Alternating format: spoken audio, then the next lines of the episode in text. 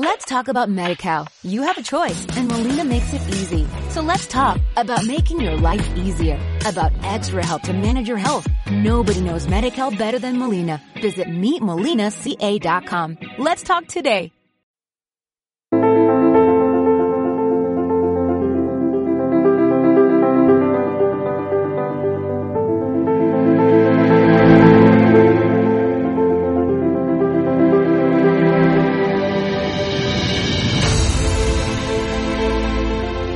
No, no somos uno más, solo somos parte de este universo, del universo Apple.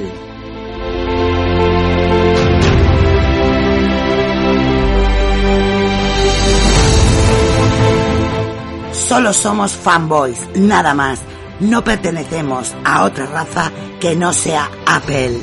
Ser fanboy no demuestra que seamos un grupo de tontos, sino inadaptados a las normas.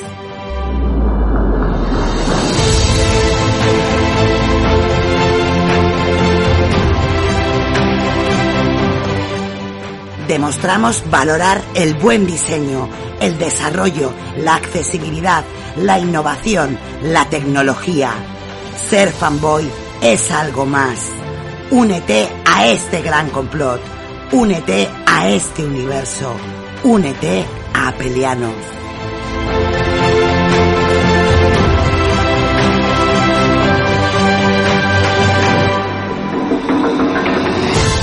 No tengas fronteras, llega más lejos.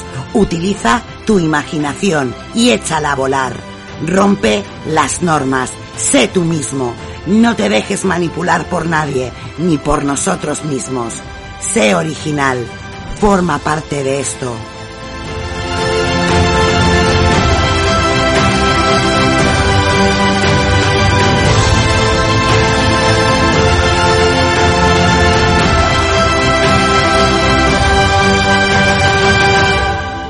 Somos Apelianos, algo más que unos simples fanboys.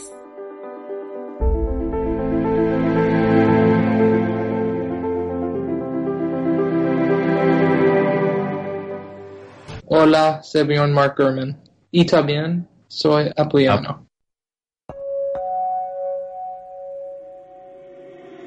Reach out, touch space.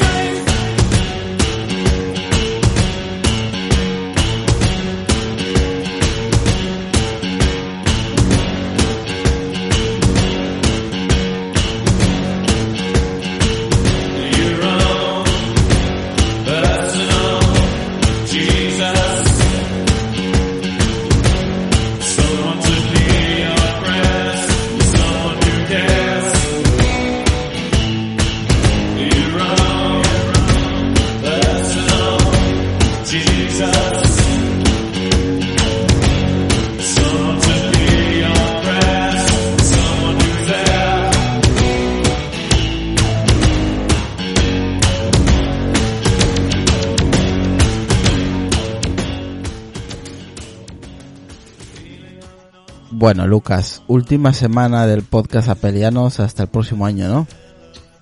¿Eso parece? ¿Cómo que eso parece? No parece. Por eso mismo, eso parece, último episodio hasta el año que viene, se acerca la fiesta y hay que estar con la familia. Sí, ya la otra semana pues ya es mitad de mes básicamente y vamos a hacer un parón de los episodios pues que solemos hacer, pero los episodios pues esos que se hacen de 10 minutos así, pues seguirán de lunes a viernes emitiéndose así 10 minutos, 15 minutos, lo que vaya saliendo. Pero ya los episodios normales que solemos hacer pues esta es la última semana y luego ya hasta después de fiestas volveremos, más que todo para que sepáis, ¿no? que ya no van a haber episodios a esta hora, sobre esta hora. Hasta el próximo año, el 2018. Así que nos merecemos un poquito de descansillo, que viene bien, desconectar un rato.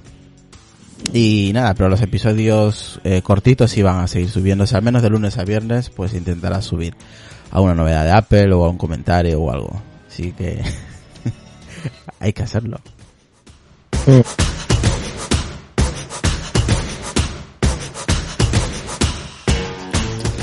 Y nada, ya una vez avisado a la gente que nos escuche en directo y en diferido, pues hoy lunes tenemos 3 temas, Lucas. ¿Ah, sí? Sí, 3 temas. El primero es el que pone el título de hoy. Apple, Alibaba y Google pues auguran una revolución en la inteligencia artificial. Creo que no es nada nuevo para la gente que está metida en el ámbito tecnológico. Creo que lo sabemos todos, que el tema de la inteligencia artificial, la IA, la domótica, lo que es la casa inteligente, el tema de desbloquear nuestros teléfonos con sensores. Al final, pues eso, todo es inteligencia artificial últimamente y se está poniendo mucho de moda en los dispositivos móviles, en casa, en todos sitios. Hasta en la calle mismo, que ya hemos hablado en un episodio hace poco, creo que fue la semana pasada, sobre esto, que este jueves vamos a tener un episodio, la verdad que muy muy bueno para despedir el año, de los jueves, que solemos hacer episodios específicos, de temas específicos. Va a estar bueno, lo recomiendo. Vamos a hablar de IBM, ¿cómo era, Lucas? IBM Watson, la nueva internet. Va a estar muy interesante, así que os recomiendo. De momento es el tema que tenemos para realizar este jueves, así que os recomiendo que estéis atentos a ese día con los compañeros, pues que puedan estar aquí en directo con nosotros. En el tema de el segundo tema que tenemos es el de el Apple Watch y MacBook, futuros dispositivos que van a tener un circuito flexible propios de Apple. Está interesante el tema. Y el último, pues que vamos a tratar un poco sobre una entrevista que ha tenido Jony Ive, donde es una entrevista a Smithsonian Magazine, creo que se llama así. No sé si es una revista. Sí, es una revista donde ha hecho unas declaraciones sobre pues su niñez, su padre, cómo se formó un poquito en el ámbito tecnológico. Va por ahí el tema, Pablo, pero más que todo es el tema interno. Va a estar interesante ese tema, porque ya lo tiene el iPhone 8 y el iPhone 10 lo tienen. Son circuitos flexibles, lo tienen, ¿eh? Está interesante esa tecnología, porque lo quieren implementar en el próximo Apple Watch y en el MacBook. O sea que luego lo comentamos en mitad de podcast. Está interesante. Uh-huh. Saludar aquí a Arnau, a Pablo, a Iñaki, aquí me hacemos por aquí, a Ramiro Alcaza, a Pablo Villar y a Mr. Apple Collector. Saludos. Y a la gente pues que se está uniendo, y a Sonia, que por ahí nos escucha seguramente. Bueno, Lucas, ¿te parece si empezamos con la inteligencia artificial y estas 3 empresas? Sí, hombre, y tanto. Vale, esta reunión que han tenido es una reunión de las principales empresas tecnológicas que se han reunido a una conferencia donde pues se ha hablado sobre la inteligencia, sobre el internet mundial, ¿no? A nivel mundial. Hablan sobre la revolución económica y social, pues en el desarrollo de lo que es la IA, ¿no? La inteligencia artificial, pues a través del uso de nuestro internet diario, ¿no? Exactamente, Pablo, de eso va el tema. Ahora vamos a un ratillo con ello. Está interesante porque es lo que se viene ya, en los próximos dispositivos. Y eso es lo que dices tú, pues ahorra espacio y son más rápidos. El tema es que en esta conferencia han hablado muchos personajes, Lucas. Ha hablado, por ejemplo, aquí tenemos a varios. Tenemos la presencia, por ejemplo, de Tim Cook, representando a Apple. Tenemos a Sundar Pichai, que representa a Google, o Chuck Robbins de Cisco, junto a líderes gigantescos chinos como Jack Ma, que es dueño de Alibaba, y Pony Ma, que es de Tencent. Tenemos también a Robin Lee de Baidu y a Lei Jun de Xiaomi. Supuso un tanto político para el gobierno chino, ya que las 3 primeras ediciones pues no habían traído a ninguna de estas figuras de empresas o gobiernos occidentales, así que un poquito de política ahí. Aquí, por ejemplo, Tim Cook, Lucas, pues afirma esto, dice: nunca antes el futuro había ofrecido tantas posibilidades con tecnologías que pueden cambiar el mundo. El consejero delegado de Apple, Tim Cook, quien consideró imprescindible inculcar humanidades a los futuros avances para asegurar que los efectos sean positivos. Es lo que remarca Tim Cook en esta reunión, ¿no?, de empresas punteras a nivel mundial, hablando en tecnología pura y dura. Por ejemplo, también aquí también pone, dice, no me preocupa, esto lo dice Tim Cook, ¿vale? Dice, no me preocupa que las máquinas piensen como personas, me preocupa que haya personas que piensen como máquinas. Creo que es una frase rotunda, ¿no, Lucas? Hombre, el tema es que muy pocas veces, claro, como has comentado tú, sobre todo, a mí lo que tiene un poquito con la mosca detrás de la oreja es los chinos, ¿no? Tanto la política que tienen de privacidad, de que nadie se cuele, hasta incluso Skype lo quitan del App Store China, entre otras aplicaciones como las VPN y tal, y ahora está en una convención internacional. Es que esa es la controversia que hay en esa reunión. Claro, exactamente, o sea, ¿qué hacen? Esos ahí, a ver, ¿no? ¿Qué hacen? No, oye, está muy bueno de que hayan cedido un poquito y quieran saber de qué era su convención y qué tecnología se va a tratar, como la inteligencia artificial, que sí, y estoy totalmente de acuerdo con lo que comenta en este artículo, de que es un futuro muy próximo y va a dar muchos trabajos, ¿no? Que eso será lo bueno, ¿no? Pero también veo la parte positiva de que se han juntado un montón de empresas de renombre, como has comentado tú, todas juntas para hablar de un mismo tema, de la inteligencia artificial, ¿no? Uh-huh. Y qué más que ellos, que son los que mueven masas, hagan ese tipo de reuniones y se reúnan para ver los pros y contras que pueda tener esta tecnología. Mira, curiosamente, mira tú, nosotros llevamos 3 años en Antena, o en podcast, que hemos tenido varios episodios con compañeros que se dedican a lo que es la seguridad. Hemos traído a gente especializada, tanto en España, que es experta en la seguridad y en la privacidad, y justamente ellos remarcan mucho el tema de la privacidad en Internet y lo que puede llegar a causar también el tema de la inteligencia artificial en nuestra vida diaria, que ya de por sí básicamente no tenemos privacidad, Lucas, en Internet, por todo lo que hay ahora últimamente, ¿no? Que nos piden permisos básicamente para todo, o sea, para entrar hasta nuestra agenda, si quieres utilizar una aplicación. Claro, a ver, entiendo que el Xiaomi también esté ahí, porque está metiendo cualquier producto que saca al mercado, se puede conectar a Wi-Fi y controlarlo mediante tu dispositivo, ¿no? Y, oye, a mí es que me encanta, ¿no?, que empresas así tan grandes se reúnan para, pues eso, para ver que los pros que tiene, que son muchos, contras, que pues bueno, la más seria es la que también comentaban, es la de la privacidad, ¿no? Pero bueno, no hay mal que por bien no venga. Entonces, es algo que habrá que saber reconocer, de que bueno, toda nueva tecnología pues siempre tiene algún fallo de seguridad, o mejor dicho, privacidad. Bueno, aquí por ejemplo dice Jack Ma, fundador e inspirador del gigantesco del comercio Alibaba, habló claramente con una nueva revolución que innovará cada aspecto de nuestras vidas. Ma recalcó que la cadena industrial global experimentará cambios profundos, con las máquinas asumiendo la mayoría de los trabajos repetitivos, aunque habrá más empleo creativos. Bueno, eso ya también lo hemos dicho en varios episodios referente a la inteligencia artificial y todo lo que se viene ya, o ya está, mejor dicho. Y dice, la automatización y la inteligencia artificial cambiarán la naturaleza del empleo.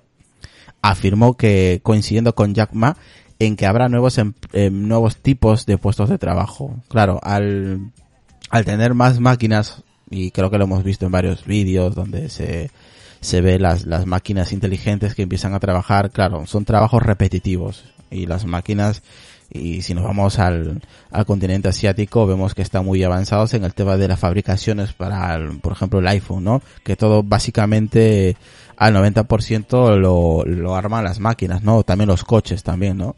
A nivel industrial, la mayoría son máquinas que están pues configuradas, informatizadas, y claro, eso, quieras o no, antes lo hacían las personas, ¿no? Los trabajadores. Me acuerdo vídeos de pues viejos de los 50, 60, donde veías a muchísimas personas pues armando los coches, ¿no? Ahora básicamente creo que hay 2, 3 personas ahí ajustando un par de tuercas, y una persona pues lo tiene informatizado, ¿no? Mediante un software, y va y se van armando los coches y todo ese tipo de... Claro. Uy, se me ha ido la palabra. De vehículos, ¿no? Mira, aquí por ejemplo Robert Kang es junto a Vincent, uno de los creadores del Internet, aseguró que nadie puede prever los servicios y productos que se van a poder generar, pero sí avanzó que se va a desencadenar una nueva generación de creatividad e innovación, igual que se hizo con el Internet original. Vamos, más claro el agua. Y dice, sí, por ejemplo, para Chuck Robbins, consejero delegado de Cisco System, el mayor fabricante mundial de tecnología de redes informáticas, será necesario, dice, una nueva era de cooperación internacional debido a la complejidad de las tecnologías. O sea, estamos hablando de un grande, de Cisco, ¿eh? No estamos hablando de cualquiera. Y, por ejemplo, aquí el fundador y principal responsable de Xiaomi, que es el Lei Jun, dice, señaló que la clave estará en la convergencia que todos los sectores tecnológicos propiciada por el desarrollo de las comunicaciones móviles gracias a la llegada del estándar del 5G, que eso lo quería comentar también Lucas, si quieres comentarlo tú, el tema del 5G en España. Sí, a ver, el otro día me enteré de que por Jorge de ahí de Apelianos Accesibles, de que en España ya, que me hizo mucha alegría, ¿no? O sea, me dio mucha alegría, porque en España a partir del año de este año que va a entrar, el 2018, va a empezar a implementarse lo que es el 5G, ¿no? Pero se comenta que la banda que realmente interesa, entre los 700 y los 800, creo que son megahercios, o gigahercios, no estoy seguro ahora, no, creo que es megahercios, pero no estoy seguro, es la que realmente interesa para que la fluidez de transmisión de datos sea mayor, ¿no? Que es la que lleva muchísimo tiempo librando la batalla con Movistar para que la libere, etcétera, etcétera, ¿no? O sea, llevan tiempo y probablemente la Unión Europea pues sí que le ha metido caña a Movistar y ha dicho, tienes que dejarlo y tienes que cederlo a un precio o lo que sea, ¿no? Pero eso es lo bueno, que podrá estar aquí el 5G y claro, se irá implementando progresivamente, ¿no? O sea, sí, a ver, lo que básicamente lo que Lucas quiere decir es que en España se va a implementar durante el 2018 la conectividad 5G. Eso no quiere decir que empiece a funcionar. Va a empezar a funcionar el próximo año, en el 2019. Sí, se prevé que estará totalmente operativo en 2020, por lo que recuerdo haber leído. Sí, en 2020 ya se supone que estaría un 60-80% en toda España.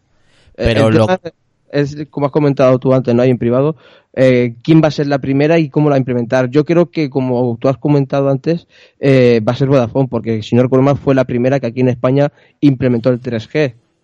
Entonces, no sería extrañar que fuese la primera a implementar el 5G ya en su línea, que es la que mejor, tengo entendido también, que es la que tiene mejores repetidores, así que y mejor señal.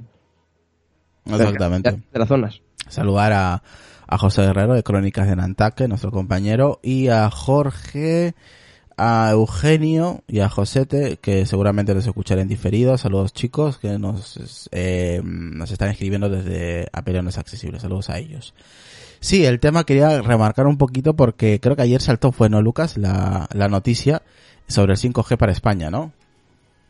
Exactamente. Sí, claro, y el responsable de Xiaomi comenta, ¿no? Y dice que la clave y la convergencia de todos los sectores tecnológicos proporcionados por el desarrollo de tecnologías móviles o comunicaciones móviles, pues será gracias a la llegada del 5G, que es cuando verdaderamente, pues en teoría será todo súper rápido, ¿no? Aunque en Japón creo que ya básicamente están casi para... Vamos, montado ya el 5G. Solo del 5G yo lo llevo escuchando hace 2 años, de que en Japón ya se estaban implementando las antenas de 5G y todo eso. Sí, entonces lo que es el continente asiático prácticamente ya lo tienen más que implementado. En Estados Unidos se empieza a implementar, quiero recordar, hasta incluso donde se soltaron el Apple Watch Serie 3 con LTE, también tiene esa banda de 5G. Y eso pues también me alegra, porque preverá de que ese dispositivo, pues, a lo mejor para 2019 pueda estar en España. Mira, aquí por ejemplo nos dice Gael, dice, yo creo que será Vodafone el que despliegue mejor la red 5G. Sí, eso es lo que le estaba comentando a Lucas antes del directo, estábamos hablando un poco sobre el tema, ya que el tema es para España, el tema del 5G. Le estaba comentando que para mí, personalmente, pienso que Vodafone será de las primeras que dispongan del 5G, y Lucas me comentaba pues que Movistar tampoco no se queda atrás, porque también tiene, ¿no?, parte de, por no decir la totalidad, también como Vodafone, pero yo creo que mejor estructura de repetidores lo tiene Vodafone en ese tema. Sí, seguro que sí. O sea, Telefónica lo que tiene más es el dominio en cable. En cable, ¿no? En cable de fibra.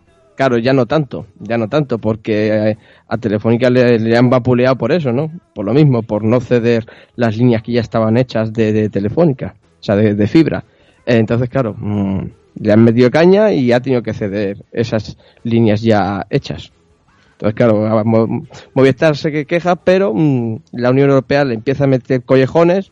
Anda, listo, deja pasar a los demás.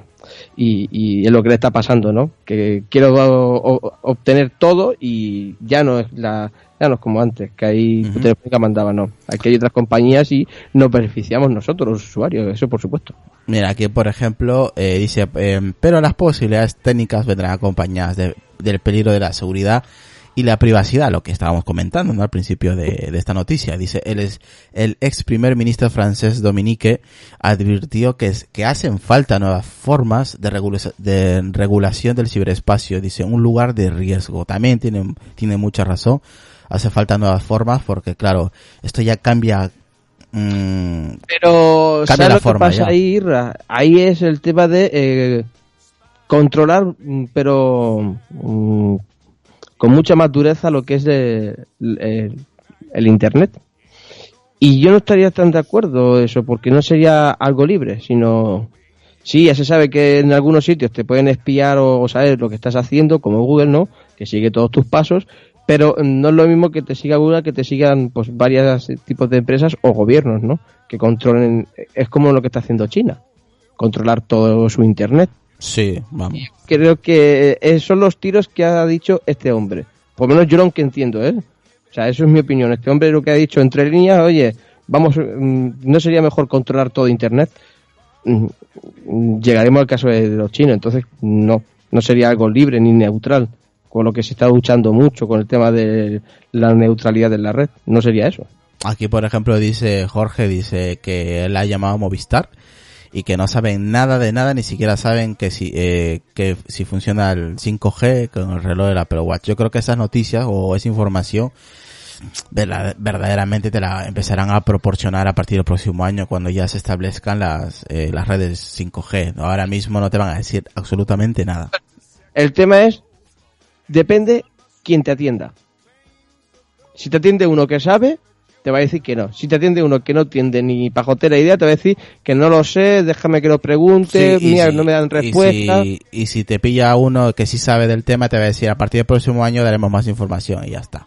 Sí, pero bueno, te dice, bueno, ahora actualmente no, pero en un próximo estamos trabajando en ello para que, pues eso, para... Sin dar muchos detalles, claro, o si dan muchos detalles, luego ya, Mira, aquí por ejemplo también el fundador de la firma de seguridad informática Kaspersky Lab describió un panorama que puede ser atemorizador, es como lo ha llamado, a causa de cibercriminales altamente preparados, a lo que también requiere pues en este aspecto una mayor cooperación. No sé yo si me fiarme de este tío. No, o sea, a ver, ¿ellos de qué trabajan? Pues de eso, ¿no? Pues... Son Kaspersky, ¿quién no conoce a Kaspersky, no? El software de antivirus. Entonces lo que pasa es que es un grito al cielo ahí, que hay cibercriminales. Sí, yo personalmente pienso que yo solo cibercriminales. No, sí. Tú y mucha más gente piensa de que, oye, no tengo virus, pongo un antivirus y está repleto de virus. ¡Qué casualidad! Ya no eso, sino que el antivirus forma parte de un agujero de seguridad para que empresas privadas o la CIA o la NSA entren a a leer todo lo que quiera. Exactamente, ¿no? Que sí que hay otra cosa que le ha dicho que sí que estoy de acuerdo. Hay que ser más cooperativo. Las empresas tienen que cooperar más en temas de seguridad, etcétera, ¿no? Ahí sí que estoy de acuerdo. Pero eso de que peligro. ¡Cibercriminales! Eso lo dejo entre comillas, vamos. Y, por ejemplo, Esta es la cuarta conferencia mundial sobre el Internet, que se celebra como las anteriores en la histórica ciudad de Shenzhen. Concluirá el martes, o sea, mañana, y tiene lugar mientras las autoridades chinas están incrementando su censura sobre la red a través de la llamada Gran Muralla Virtual. Ya sabes lo que ha dicho Lucas en los últimos meses, pues, por ejemplo, la mensajería de WhatsApp ha sido bloqueada, servicios de VPN también, pues, que permitían sortear la censura, pues también están bajo acoso de las autoridades, que creo que esas noticias lo sabemos todos, con el tema con Asia. Y también, pues ya sabes que han retirado, por ejemplo, lo que es las conversaciones instantáneas de Skype. También ha sido perjudicada también Skype y tampoco funciona allí. O sea que está la cosa muy jodida entre los asiáticos y Google con sus aplicaciones y VPNs y Skype, que es de Microsoft.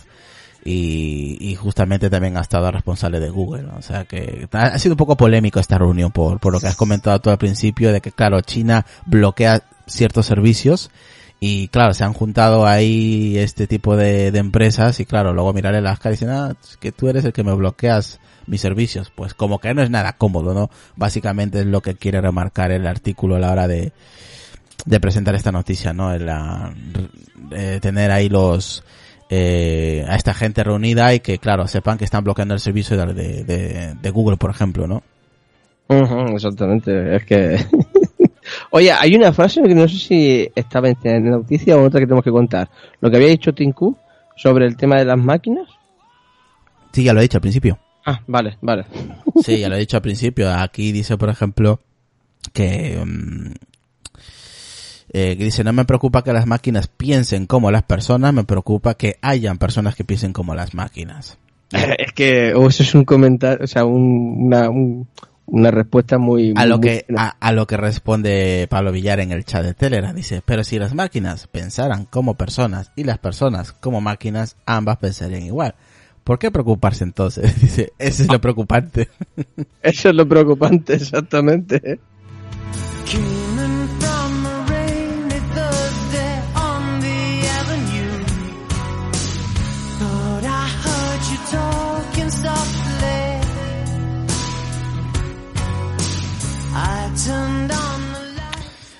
Ahora vamos con el segundo tema, que es también está chulo, el tema de los circuitos flexibles propios, pero que hacen su dispositivo estrella, el iPhone.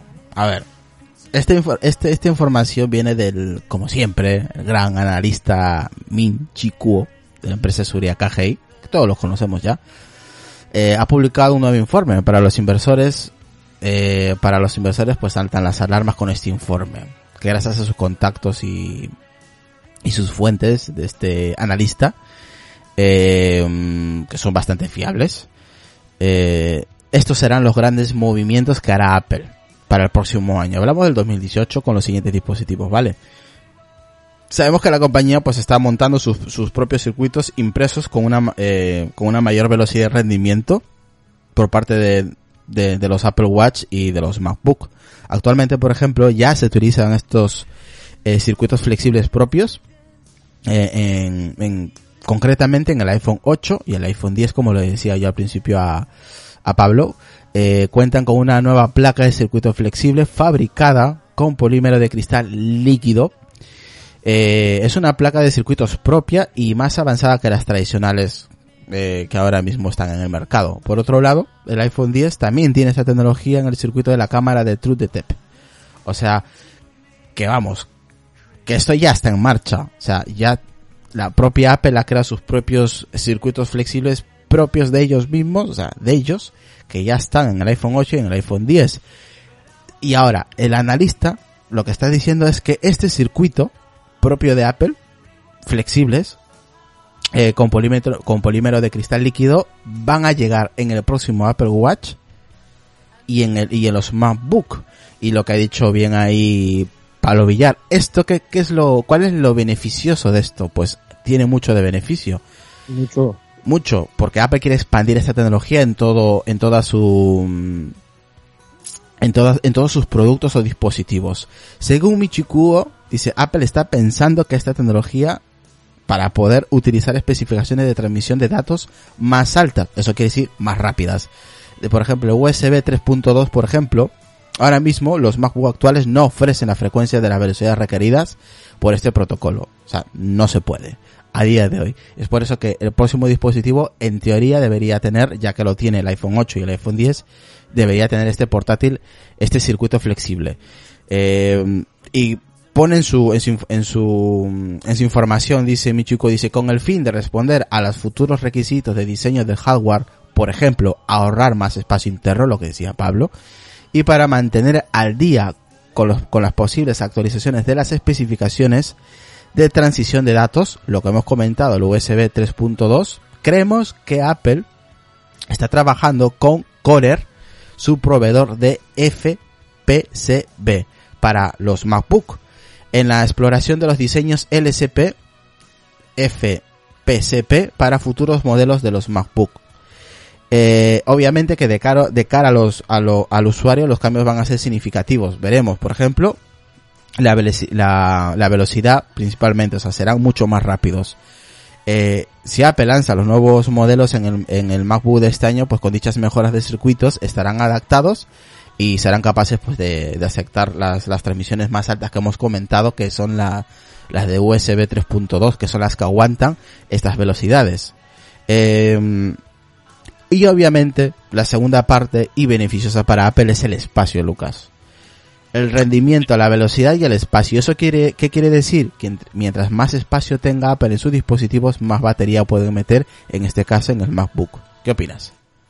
Hombre, es que es un beneficio y es muy evidente, ¿no? Mejor transmisión de archivos, en velocidad. Ahora creo que está el 3.1. Oye, si aumentas al 3.2 y la transmisión de archivos es mucho veloz, muchísimo mejor para nosotros, menos tiempo delante del ordenador o esperando a que se cargue algún archivo pesado. Y luego, hombre, si encima, como decir, se me ha ido la palabra, tener mayor espacio dentro del dispositivo, como es en el caso de los Mac, que está todo muy apretujadito, oye, si puedes recortar un poco de espacio y ampliarlo en batería, pues oye, perfecto, ¿no? Vamos a seguir ganando de todas maneras, ¿no?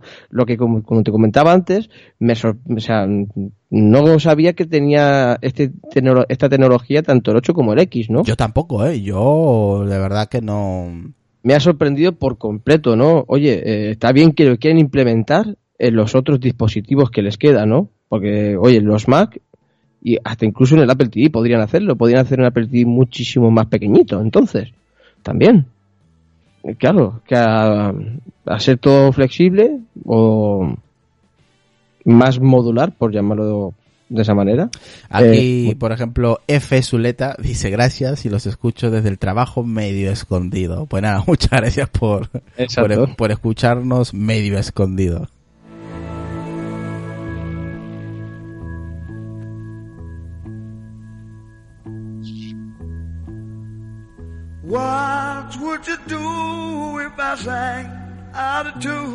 Y Pablo dice, ¿quién es ese el Ming-Chi Kuo este? Es un analista que de vez en cuando lanza informes, pues, de todo lo que tiene preparado Apple.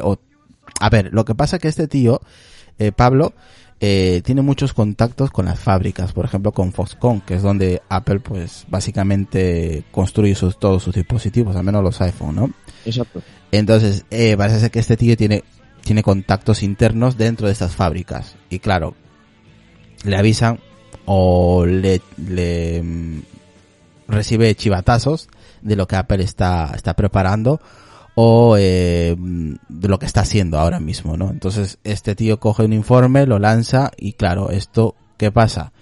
Que hace un efecto rebote hacia los analistas, hacia los inversores, claro, y luego sale esta información.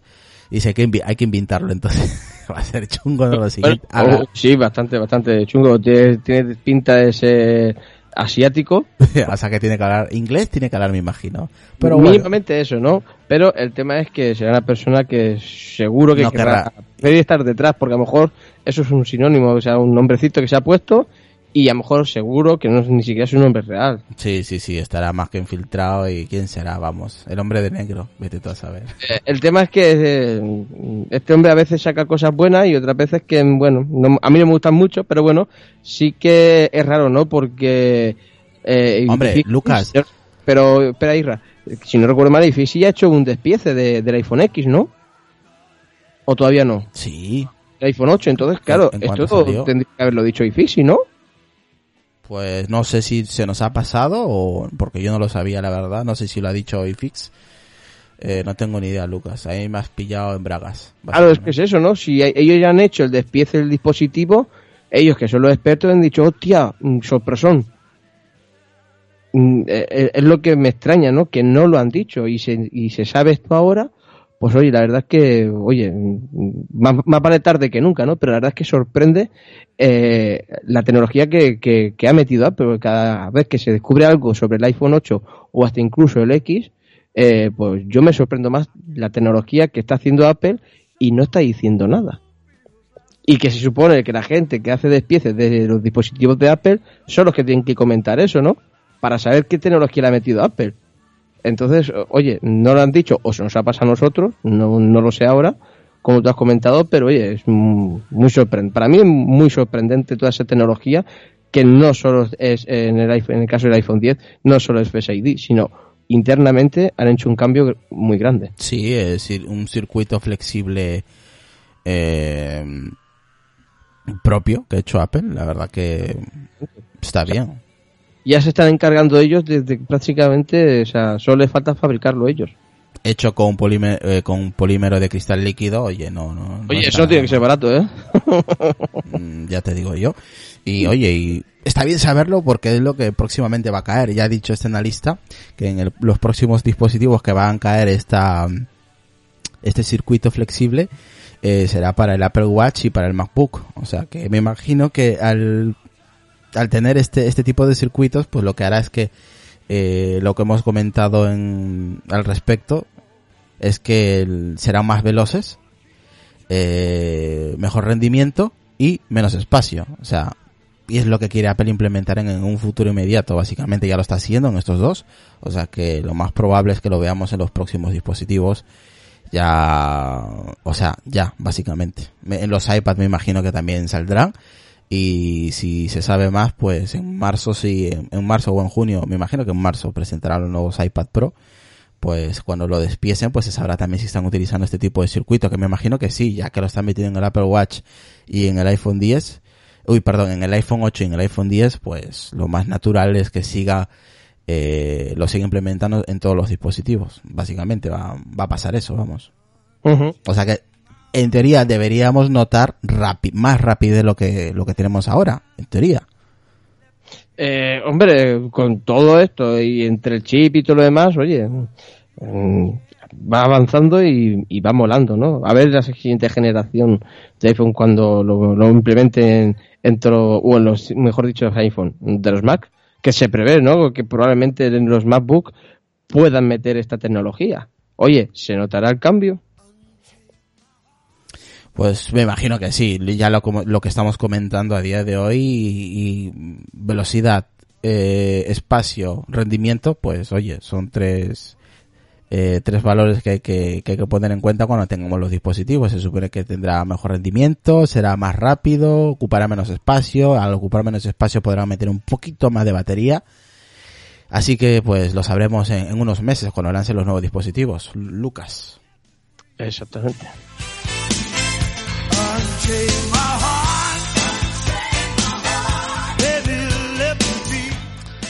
Saludar a Carla del podcast de Tube. Lucas, viene la controversia aquí en la última parte del episodio.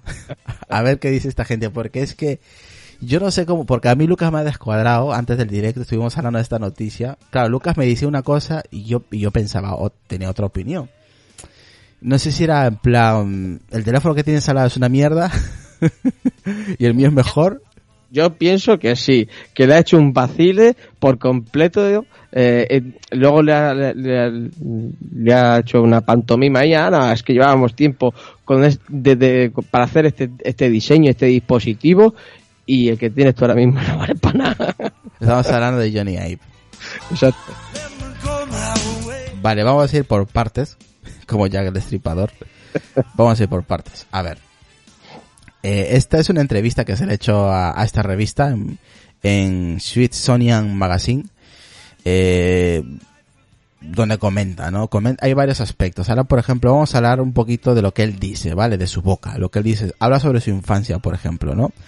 Él dice, sí, pasaba tiempo determinando qué quería hacer y desarrollaba pues la idea con dibujos. Mi padre pasaba algo de su tiempo conmigo y juntos pues sí iríamos a talleres de universidades para completarlos, ¿vale? Recuerda Jony Ive que durante la entrevista, por ejemplo, dice él, comenta otra vez, y dice, a lo largo de los años fabricamos con su padre pues muebles, un go-kart y partes de una casa en el árbol. Dice, trabajamos en madera y una gran variedad de metales. Es lo que él comenta bajo su experiencia en la infancia con su padre y todo lo que él estaba haciendo, ¿no? Creando con su padre pues este tipo de mueble que lo llama como go-kart y que pues trabajaba con varios tipos de metales. Eso sobre su infancia. Sobre el diseño, él comenta y dice, Jony Ive dice lo siguiente: dibujar no siempre fue mi finalidad, sino una forma de expresarme. A lo largo de los años, mis dibujos se han vuelto más escasos. Usualmente es solo parte de un objeto. Después de la idea, se va desarrollando con pensamientos, conversaciones u otros dibujos. En un momento de compartirlo, es lo que dice él. O sea que él lo que está comentando es que está señalando que ya su dibujo como diseñador es escaso. O sea, prácticamente está dejando de dibujar y que se centra más que todo en objetos, en partes de un objeto, por ejemplo, en conversaciones, pensamientos pues que va teniendo él y un que otro dibujo, pero ya no dibuja como antiguamente. Es lo que yo saco de ahí, ¿no? Cuando habla sobre el diseño y tiene un momento de compartir pues sus ideas con los demás, ¿no? Con la gente que le rodea, me imagino, la gente cercana o la gente de un grupo cerrado que tenga de desarrollo de diseño, me imagino, pues que compartirá pensamientos, hará que otro, mira, pues esto es lo que más o menos se me ha ocurrido, hace un garabato básicamente y ya está, pero que al principio o hace años pues se dedicaba más al dibujo, era una perspectiva que él tenía y luego ya ha ido dejando el dibujo, que para él solamente es una parte de lo que él se dedica. Básicamente él desarrolla pensamientos, es lo que yo logro entender, lo que dice Jony Ive en esta entrevista. Por ejemplo, el gurú del diseño, amigo íntimo de Steve Jobs, junto al arquitecto británico Norman Foster, pues se encargaron en crear el famoso anillo, el Apple Park, que todos conocemos a día de hoy, pues de una forma circular. Y Jony Ive se encargó de vigilar todos los aspectos del campus, eso creo que ya lo hemos comentado, desde las paredes hasta los cristales curvos o vidrios curvos, hasta los botones de los elevadores, de los ascensores, pues que tienen pues un aire semejante a los botones del botón home del iPhone, que eso también creo que lo comentamos, ¿no Lucas? Sí, claro, cuando comentamos esa curiosidad, uh-huh. Pues eso, nos pareció bastante curioso, va que la redundancia, por lo mismo, ¿no? Oye, va a picar el ascensor y es el circuito del botón home, ¿no? Oye, está bonito. Eso habla sobre un poquito sobre el diseño y sobre su dibujo que lo ha ido dejando, que ya es escaso, él comenta que ya su dibujo es escaso, y sobre su infancia, ¿vale? Ahora habla, por ejemplo, sobre que esta es la parte donde hay controversia. Vale, es corta, pero tiene mucha controversia. ¿Por qué? Ahora os explico, os comento. Durante la entrevista, de esta entrevista que estamos comentando, a ver qué opina la gente del chat, a ver si da su opinión. ¿Qué opina referente a esto? Él coge, está pues hay una mesa en el centro de la entrevista y él tiene su iPhone X, ¿no? Gris. Suponemos que es de 256, suponemos, no tenemos ni idea, pero vamos a suponer que es de 256. Lo que sí se sabe es que es de un iPhone X gris, ¿vale? Él lo deja sobre la mesa al lado o al costado del periodista que le está entrevistando. ¿Y cuál es el teléfono que tiene al lado? O sea, el periodista en cuestión pues tiene un iPhone 7. ¿Y qué es lo que el cachondo de Jony Ive dice? Le comenta al periodista, pone al lado, pues pone, ¿no? su iPhone 10 gris y al lado el iPhone X, el iPhone 7 del periodista. Y dice, ahora me parece el iPhone 7, un componente desconectado dentro de una protección. Esto, el iPhone X, es algo a lo que hemos aspirado por muchísimos años. Básicamente le está diciendo que su iPhone 7 es una caca, básicamente, tío. Es como que dice, es como diciendo, vete, anda, cómprate un iPhone 10 y deja esa puta mierda. Déjate ya de iPhone 7, cómprate el iPhone 10 porque el iPhone 7 ha salido del cascarón y ha salido un huevo podrido. Claro, también estaba leyendo otro artículo en la mañana de que añadía más, como que ahora mismo sacar o vender un teléfono que tenga jack y que tenga Touch ID no es rentable, o que no se vendería. Es lo que también estuve leyendo, otro artículo que comentaba eso también, que un teléfono que tenga jack y que tenga Touch ID, pues no ahora mismo pues no sería rentable, me imagino que para ellos, ¿no? Que para ellos ahora mismo el primordial, el cabeza es el iPhone X. Pero básicamente le ha dicho, o sea, dice, ahora me parece el iPhone 7 un componente desconectado dentro de una protección. O sea, básicamente que desconectado, dice, dentro de una protección. Claro, o sea, yo creo que hace referencia sobre todo al Face ID, ¿no? O sea, la diferencia entre Face ID y Touch ID. Creo que esa es lo que él se refiere con ese comentario, ¿no? Que está sacado de eso, de la frase leche, que no me sale ahora. Pero también está desconectado. Que está desconectado. Exactamente. Pero él sí le está diciendo, entre líneas, por lo que yo pienso y mis comentarios, de que se deje de tontería y que se pase al iPhone X directamente, ¿no? O sea, si el periodista es corto, que supongo yo que no, lo habrá pillado, habrá dicho, vale, este me ha dicho que mi dispositivo que él ha diseñado es una mierda. Que básicamente es lo que ha dicho, o es lo que va a entender, ¿eh? Sí, entre líneas lo que da a entender, vamos. Llámame mal pensado, pero me da igual, es lo que pienso. Yo cuando lo estaba leyendo, yo no jodas. Yo es que cuando lo he escuchado, he dicho, ala, qué cabrón. Y eso que es un diseño suyo, o sea. Ay, aquí hay otro, no sé si esto es verdad, él tendría que mirar la fuente, pero no creo que haya dicho esto, tío. Qué locura, aquí estoy viendo otro artículo publicado. Sí, pero teóricamente... Espera, a ver qué opina de esto. Esta noticia fue publicada el 11 del 10, o sea, el 11 de noviembre de este año. Dice, el iPhone no se diseñó para ser utilizado, solo para ser mirado. Yo no te escucho, perdona. Jony Ive. Sí. Esta noticia se publicó el 11 de noviembre de este año y dice, Jony Ive dice, el iPhone no se diseñó para ser utilizado, solo para ser mirado.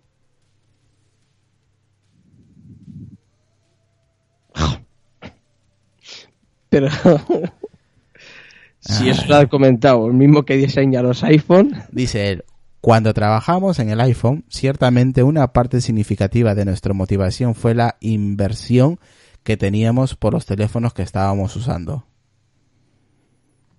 Sí, a ver, claro, todo eso a relación con el Face ID, ¿no? Aquí, por ejemplo, durante la entrevista, esta entrevista que le hicieron, Jony Ive dice que su inspiración de diseño para el iPhone original en 2007 fue influido por su odio hacia otros teléfonos mal diseñados que estaban en el mercado en ese momento. Joder. Qué bien. Uh-huh. Es lo que dice. Es lo que dicen en esta entrevista. El Jony Ive. Pues vale. Sí. Estoy aquí mirando los artículos. No. Teóricamente hay una entrevista, un audio en el artículo que me has pasado, Irra. Hay un enlace que dice que se puede escuchar la entrevista en SoundCloud, pero en inglés. Sí, es de lo que estamos comentando. Uh-huh. Eso es lo que... Aquí ya encontré el artículo, Aquí está, lo voy a compartir aquí en el grupo. ¿Qué es lo que te quería comentar? Aquí dice, Jony Ive dice, seguir con la conexión jack o el botón home, el botón home es fracasar. Esas fueron las palabras de Jony Ive. Esto fue el 16 de noviembre, ¿eh? No que sea fracasar. Lo que pasa es que hay que avanzar en la tecnología y hay que despuntar un poco de los demás, porque si no, tu dispositivo no se va a diferenciar del de los demás, que ahora prácticamente muchos son pantalla y a no ser por la parte trasera no vas a saber qué dispositivo es. Pero no creo que sea perder, como comenta él. Hombre, nosotros, por ejemplo, ya llevábamos creo que 2-3 años que queríamos que el botón home desapareciera, ¿eh? A ver, era obvio, pero... Eso exactamente, la palabra era obvio, pero es que no se hacía hasta este año. Claro, pero es que todo eso lleva un proceso. No se puede eliminar así de un día para otro, porque a la gente o la acostumbras muy poquito a poco, y es como ha hecho Apple, de hacerte un botón físico, hacerte un botón áptico y luego hacerlo desaparecer. Pero mira, aquí ya te has acostumbrado, ¿sabes? Ya no tienes que presionar, ya te olvidas de presionar. Y claro, ahora sin botón, pues eso. Mira, aquí, buena palabra, Eugenio, me quedo con esa frase tuya, Eugenio, esta noche, sobre lo que estamos comentando, sobre lo que Jony Ive piensa sobre un iPhone 7. Dice Eugenio, lo que quiere decir es que está desfasado. Sí, claro. Sí, básicamente es lo que dice Jony Ive sobre el iPhone 8. Estamos hablando del iPhone... Sí, no, del iPhone 8. No, 7. Eso, perdón, del iPhone 7, sí. Perdón, del iPhone 7. Estamos hablando del iPhone 7, sí. El iPhone... sí. Dice, claro, junto al iPhone 7 Plus del periodista. 7 Plus, o sea, el que tengo yo. Sí, claro, 7 Plus, pues sí, has dicho 7, he dicho, hostia, digo, había escuchado yo 7 Plus. Sí, dice, ahora me aparece el 7 Plus, un componente desconectado dentro de una protección. Esto, su iPhone X, es algo a lo que hemos aspirado por muchísimos años. Básicamente le está diciendo que su iPhone apesta. Sí, pero tío, a ver, pero es que es un diseño suyo, o sea, tendría que querer todos sus diseños, pero... Como es un diseño que está desde el 6, pues claro, son 3 años seguidos con el mismo diseño. Entonces ya a lo mejor ya no le tenía tantas ganas, a lo mejor le tiene esta manía al iPhone 7. Es más, es que él dice que el iPhone, que lo comentaba hace un ratito, que la creación del primer iPhone 2007 fue a raíz del odio que tenía con los diseños de los teléfonos en ese entonces. Y es ahí donde empieza la creación del primer iPhone. Claro. Dice Carla, vamos, que no me jodas, mi iPhone 8 Plus está desfasado ya. No, pero no es el 8 Plus, es el 7 Plus. Sí, porque a ver... 8 Plus, hasta no dirá lo mismo... Hasta el próximo año, ¿no? No, del 8 Plus o del 8 no dirá lo mismo... Hasta que desaparezca. No, porque comparten mucha tecnología con el iPhone X. Entonces no puede decir eso. Porque ¿qué? La única diferencia notoria que es el Face ID y el Touch ID. Pero prácticamente por dentro son lo mismo. Y aquí José Mari dice, yo tengo botón home para rato con el 6S. Bueno, para rato no, creo que son unos 10.000 clics. O sea que para rato no. No jodas, 10.000 clips. Algo así creo que era. Pues yo no sé, esa info no la tengo, no lo sé. Sí, porque claro, tienen una vida útil. Sí, como todo hardware mecánico, hijo. Pues por eso mismo. Pero no sé si son 10.000 o 100.000, no lo sé, claro, el número exacto, pero... Claro, el número exacto no tengo ni idea, por ahí ronda. Oye, para darle 10.000 veces al botón home, tienes que darle muchas veces, Tienes que darle muchas veces durante el día. Sí, que sí, que son muchas, pero muchas veces. Y con el 3D Touch ya prácticamente no utilizas el botón home. Yo por lo menos no lo utilizo, el botón home, prácticamente. Y claro, por eso quieres el 10, ¿no? Listo. Porque ya no tiene botón y te obliga a utilizar gestos. Porque ya toca cambiar, cojones. Y al 8 no me voy a ir. Me voy al 10. Pero tú, ¿cuál tienes? El 6, ¿no? El 6S. 6S. Sí, tú sí tienes derecho a cambiar. Yo, da igual, que no tuviera derecho, da igual. He pasado por todos los dispositivos. Por lo único que no voy a tocar va a ser el 8. El 7 lo tiene mi mujer, así que directamente del 7 al 8, ahí al 10. El 8 se pierde por el camino. A no ser que se me joda mi dispositivo y me tenga que pillar el 8 por narices, porque el 10 como tarda tanto. Dice Eugenio, pues mucha diferencia dinero para tan poco cambio, dice Eugenio. Es la tecnología, y la tecnología es cara. Es más pequeño, la tecnología de la pantalla es diferente, el Face ID, que es una tecnología muy buena, ya lo hemos comentado varias veces, pero internamente prácticamente tienen todo lo mismo.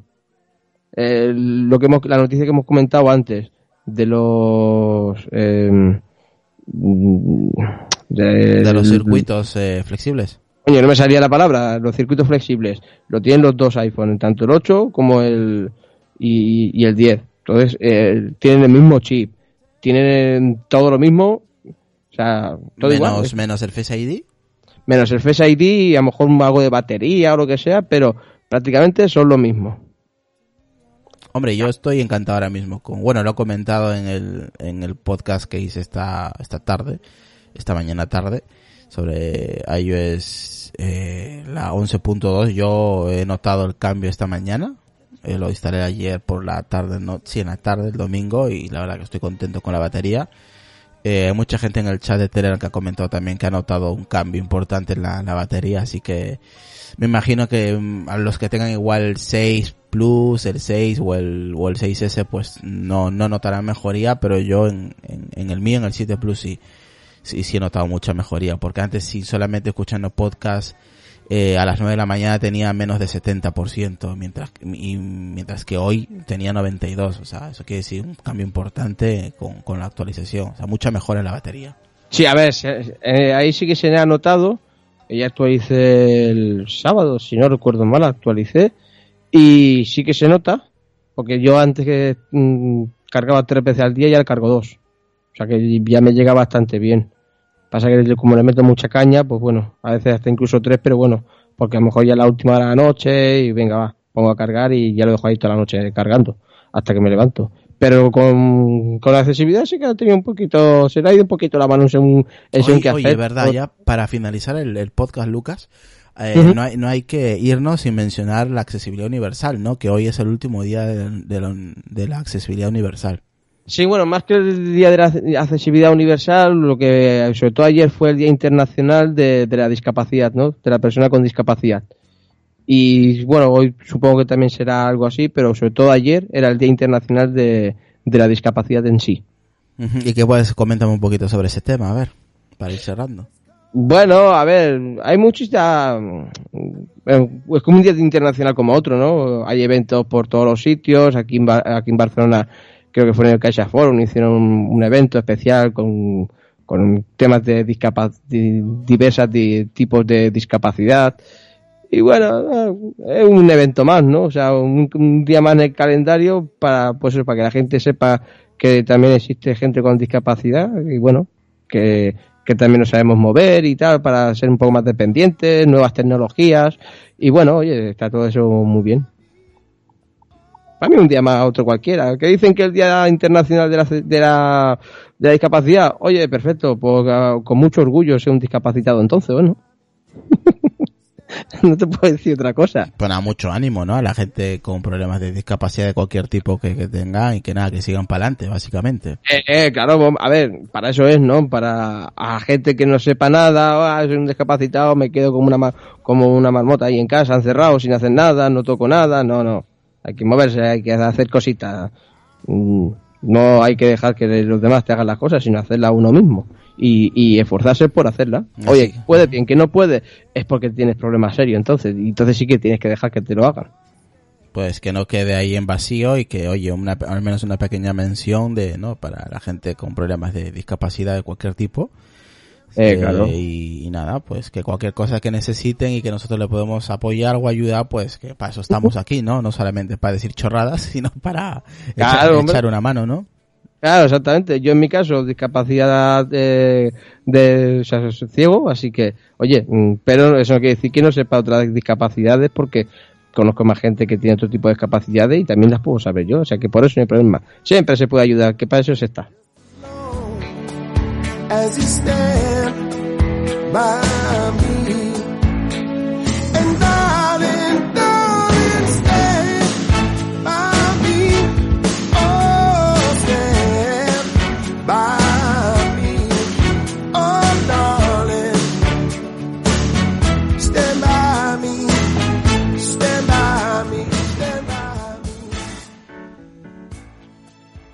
Qué bonita canción. Dice Eugenio, pensamiento, dice, si le interesamos a Apple como personas con discapacidades y nos puedan hacer un favor a las personas discapacitadas, a sabiendas de que ahora los teléfonos ya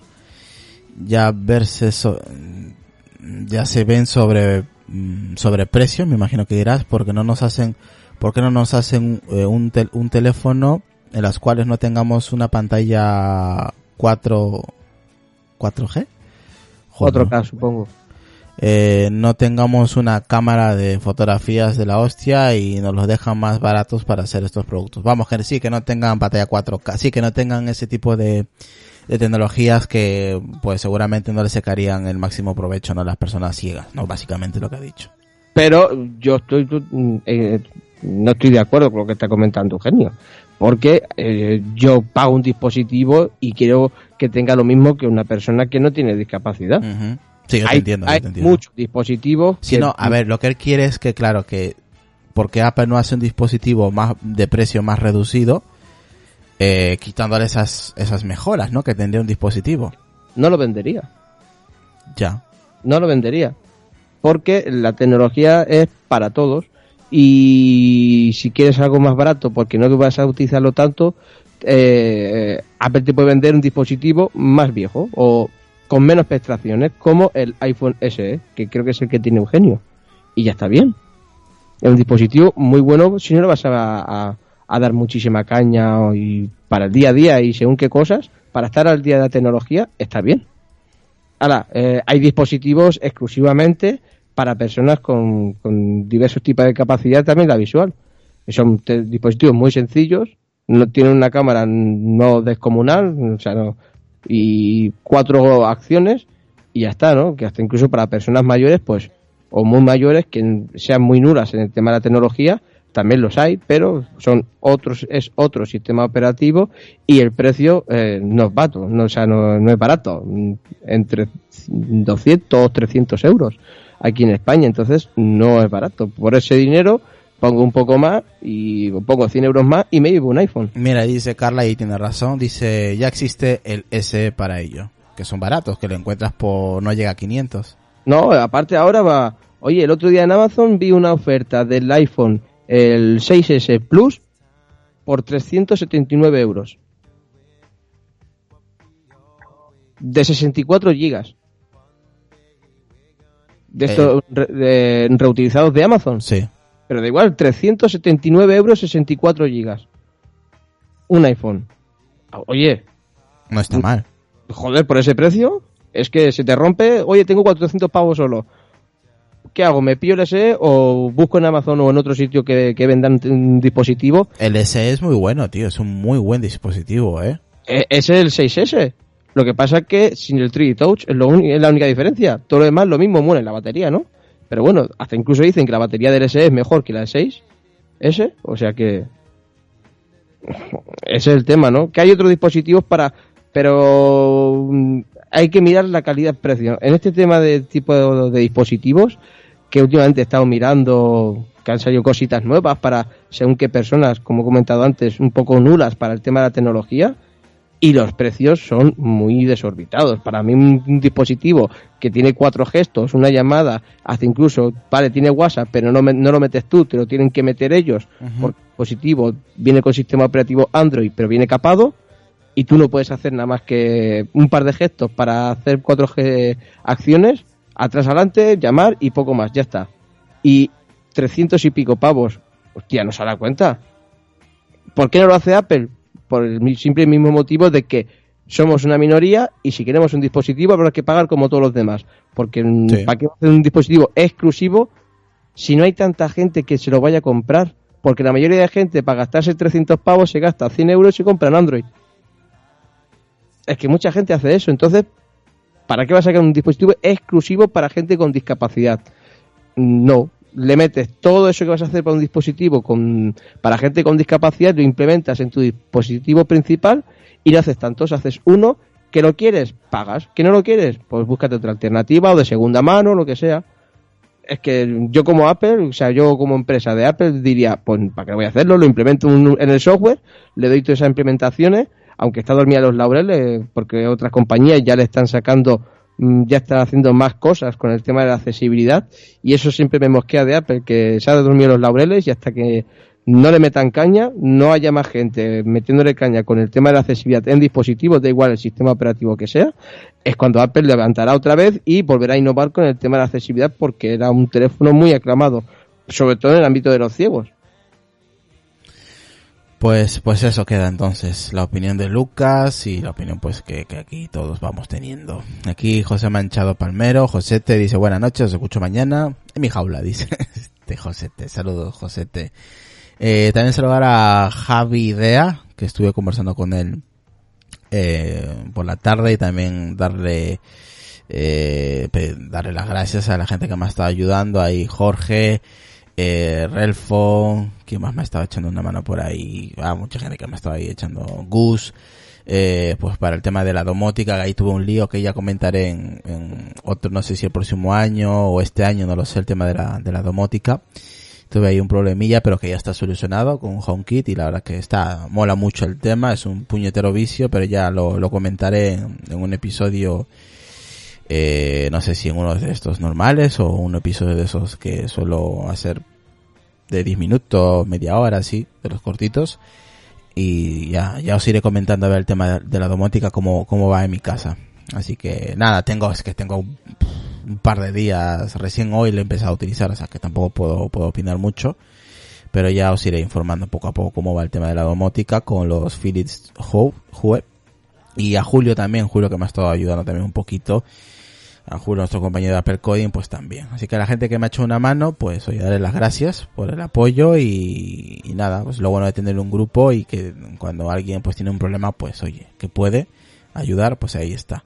De eso se trata este podcast y el grupo, tanto de Apelianos Accesible como de Apelianos Oficial en Telegram y de WhatsApp. Exactamente. Dice Carla, sí, para saber precios sobre todo, sí, hay temas de IKEA que están por 80 euros y va muy bien con HomeKit, así que está muy bien, ya iremos comentando. El que va a IKEA, que se lleve la tienda de campaña, por si se pierde. Sí, de lo grande que es, ¿no? No, porque los pasillos están hechos para perderte. Pues nada, Lucas, nos vemos mañana en AppsWar, ¿no? Aplicaciones. Sí, mañana nos vemos. Vale, pues nada, pasarla bien, chicos. Hasta luego. Hasta mañana, gente.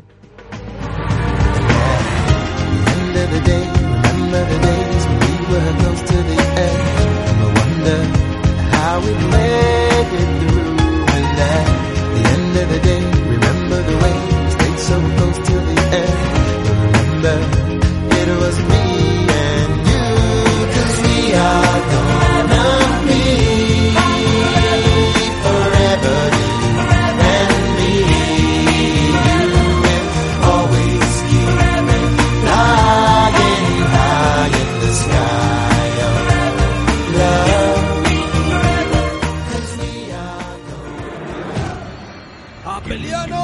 ¿Cuál es vuestro oficio?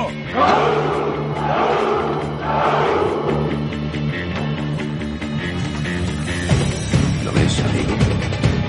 He traído más soldados. Esta noche cenaremos en el infierno.